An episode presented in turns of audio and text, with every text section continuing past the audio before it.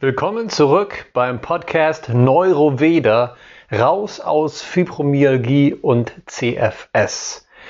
Ja, ich glaube, ich habe in der ersten Folge den Begriff Neuroveda ja nur ansatzweise erklärt und deswegen möchte ich das hier nachholen und mal ein bisschen mehr auf diese Begrifflichkeit, auf dieses Kofferwort meinerseits eingehen.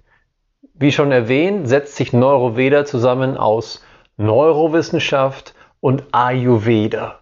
Jetzt kann man sich bei Neurowissenschaft vielleicht noch zusammenreimen, dass es da um Nerven und speziell um das Nervenzentrum schlechthin, unser Gehirn geht.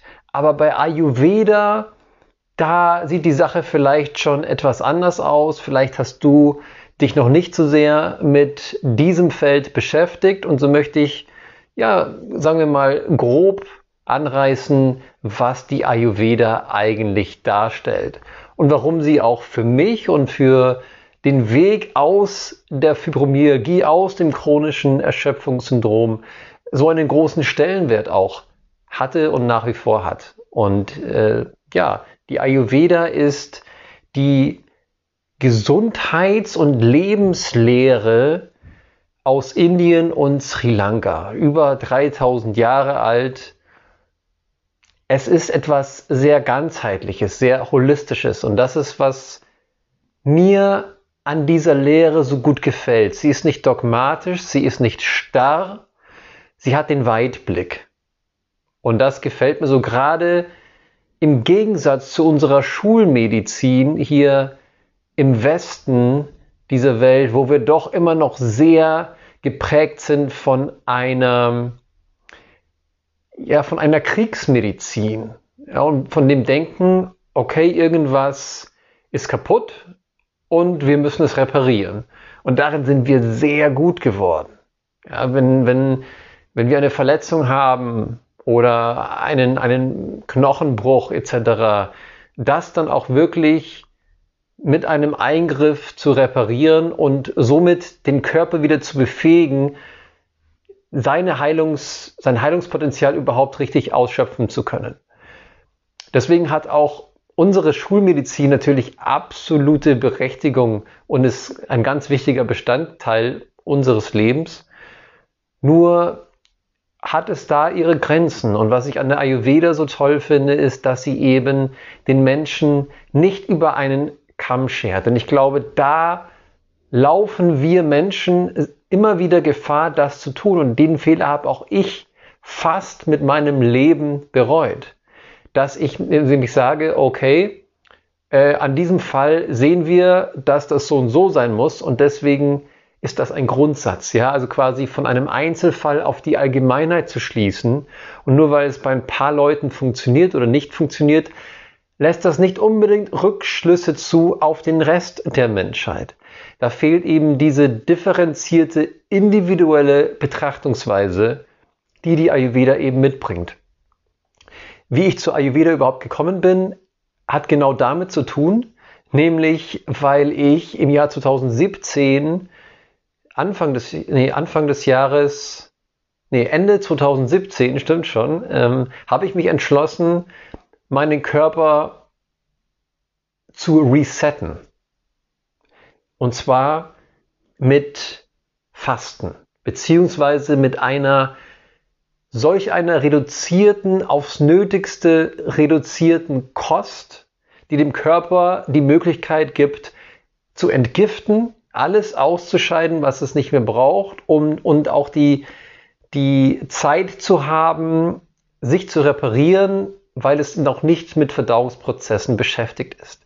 So das, was ich hier als das Nötigste äh, ähm, ja, bezeichnet hatte, das, das war es definitiv nicht. Das wusste ich aber erst jetzt in der Rückschau. Und so äh, begann ich eine schleimfreie Heilkost. Äh, diese wurde von, von einem gewissen Arnold Ehret Anfang des 20. Jahrhunderts äh, proklamiert. Und äh, ich dachte, ja, macht doch eigentlich alles Sinn. Und zur Vorbereitung auf dieses Heilfasten, dass man dann mehr oder weniger, ja, wo man sich darauf vorbereitet, indem man immer weniger Nährstoffe zu sich nimmt, bis man letztendlich nur noch erstmal mit Suppen, dann mit Säften und dann mit, mit reiner Luft eigentlich fastet. Und äh, das ist bei mir ziemlich nach hinten losgegangen. Da dachte ich, mit Fasten tue ich meinem Körper was Gutes. Und nach ein paar Wochen habe ich bereits äh, 13 Kilo verloren gehabt und ich war damals schon sehr schlank. Ich knapp 1,90 groß und ich wog dann plötzlich nur noch 50 Kilo knapp. Und äh, das war alarmierend und ich habe mich aber da so hineingesteigert, dass äh, es schwer war, da wieder umzukehren. Vor allen Dingen hatte ich auch Angst entwickelt vor gewissen Nahrungsmitteln, habe eine selektive Essstörung erworben, weil ich eben dachte oder meinem Gehirn beigebracht habe, dass es so viel Schädliches ist, was ich, was es an Nahrung, äh, was ich da an Nahrung zu mir nehme oder zu mir genommen habe davor. Und das wurde mir zum Verhängnis. Und so landete ich im Krankenhaus und hatte dort genügend Zeit, um mich mit anderen Themen mal zu beschäftigen. Und so bin ich auf die Ayurveda gestoßen.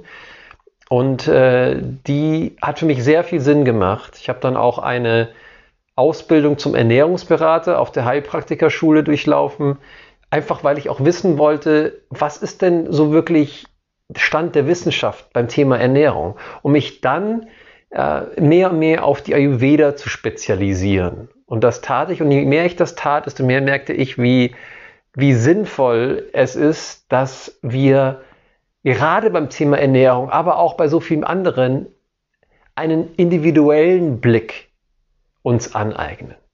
Und, und uns zwar ja ruhig auch mal was zu versuchen, aber immer zu wissen, das, was bei anderen funktioniert hat, muss nicht unbedingt auf mich zutreffen, muss bei mir funktionieren.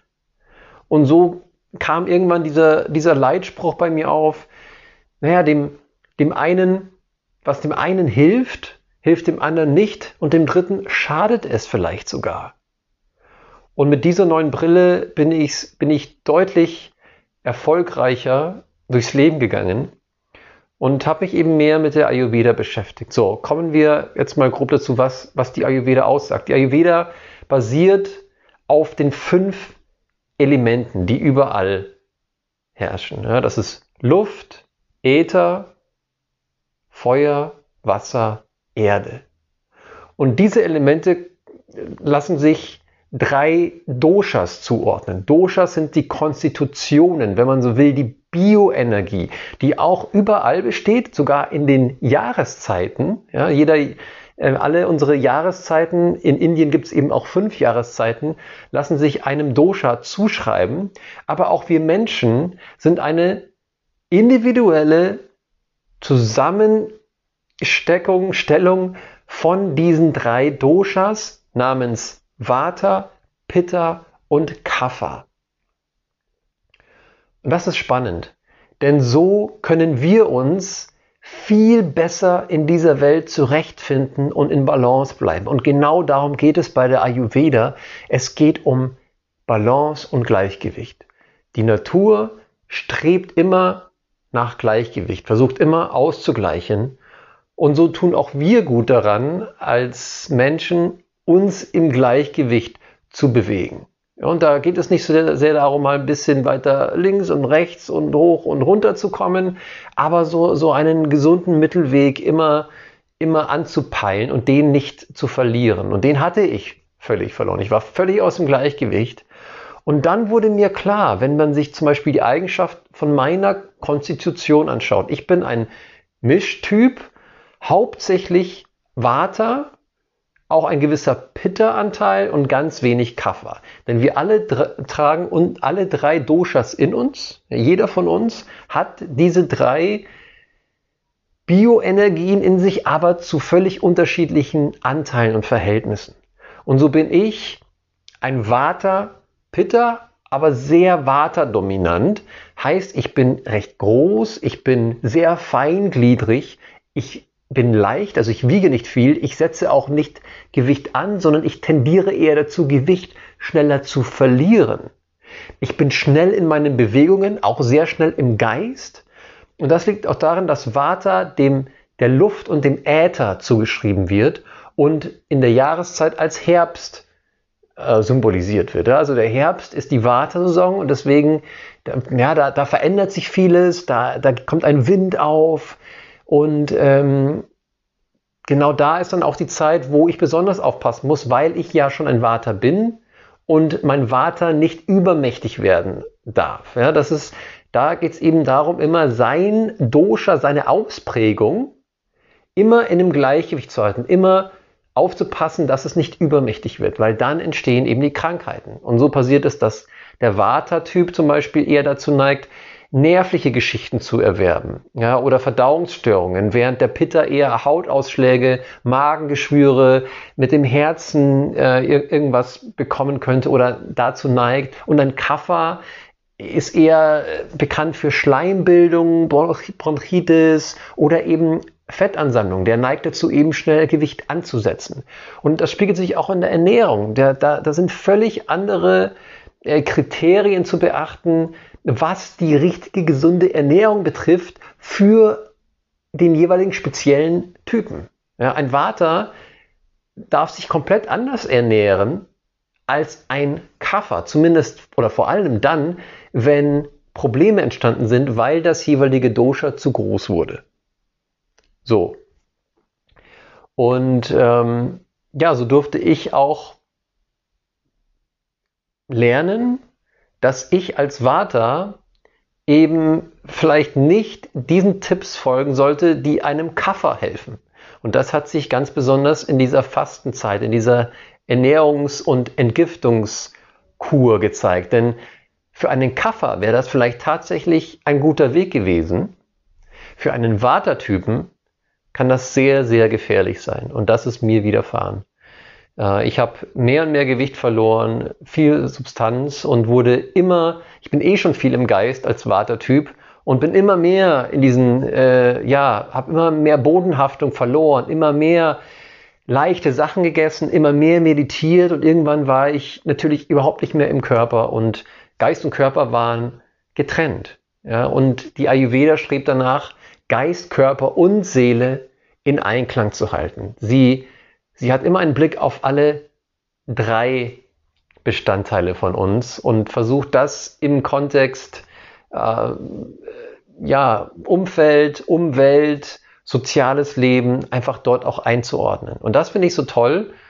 Und deswegen bin ich ein großer Verfechter der Ayurveda, auch wenn diese nicht komplett vielleicht alles erklären kann oder alles heilen kann. So ist aber gerade bei chronischen Schmerzen, bei, auch bei Themen, wo, wo etwas Seelisches dahinter steckt, ist, ist man in Ayurveda dann doch teilweise besser aufgehoben als zum Beispiel in der Schulmedizin, ja, wo natürlich auch mit, mit ähm, ja, psychologischer Therapie, wenn das dazu kommt, kann man natürlich auch einiges machen. Aber alles in einem so, da ist die Ayurveda, die fernöstliche Sicht einfach weiter und einfach breiter aufgestellt. Trotz allem hat auch die Ayurveda, rein die Ayurveda, es nicht geschafft bisher, das Phänomen Fibromyalgie, chronische Schmerzen und das chronische Erschöpfungssyndrom so zu erklären oder zumindest so einen Lösungsansatz zu entwickeln, dass es umkehrbar wäre, dass es wirklich ähm, reversibel wäre, ja, dass es heilbar wird. Und ähm, die Ayurveda geht davon aus, dass sie, sie benennt ein sogenanntes Feindbild, das ist Ama. Das sind diese sogenannten Schlacken und Rückstände im Körper, die bei einer ungenügenden Verdauung entstehen, wenn das Verdauungsfeuer, genannt Agni, nicht gut genug funktioniert, nicht heiß genug brennt, ja, um einfach alles zu verdauen. Und das ist auch das Schöne, es geht bei der Ayurveda nicht darum, was du isst, sondern es geht darum, was du verdaust. Und das zeigt sich nicht nur beim Essen, sondern es geht auch darum, wie wir die gesamte Welt verdauen, wie wir unser Umfeld verdauen, unsere Mitmenschen, unser soziales Verhalten, unsere, unser, unsere Berufssituation gerade, ja, unsere eigenen Gedanken. All das müssen wir doch tagtäglich verdauen und brauchen dafür Energie. Und dafür muss unser Verdauungsfeuer einfach stark genug sein. Ja, und äh, die Ayurveda hat mich auch nicht an den Punkt gebracht, wirklich auch einen absoluten, einen absoluten Lösungsweg zu finden. Den absoluten gibt es nicht. Der ist ja immer relativ, weil er immer wieder individuell zugeschnitten werden darf. Und somit fügte ich der Ayurveda irgendwann die Neurowissenschaft hinzu.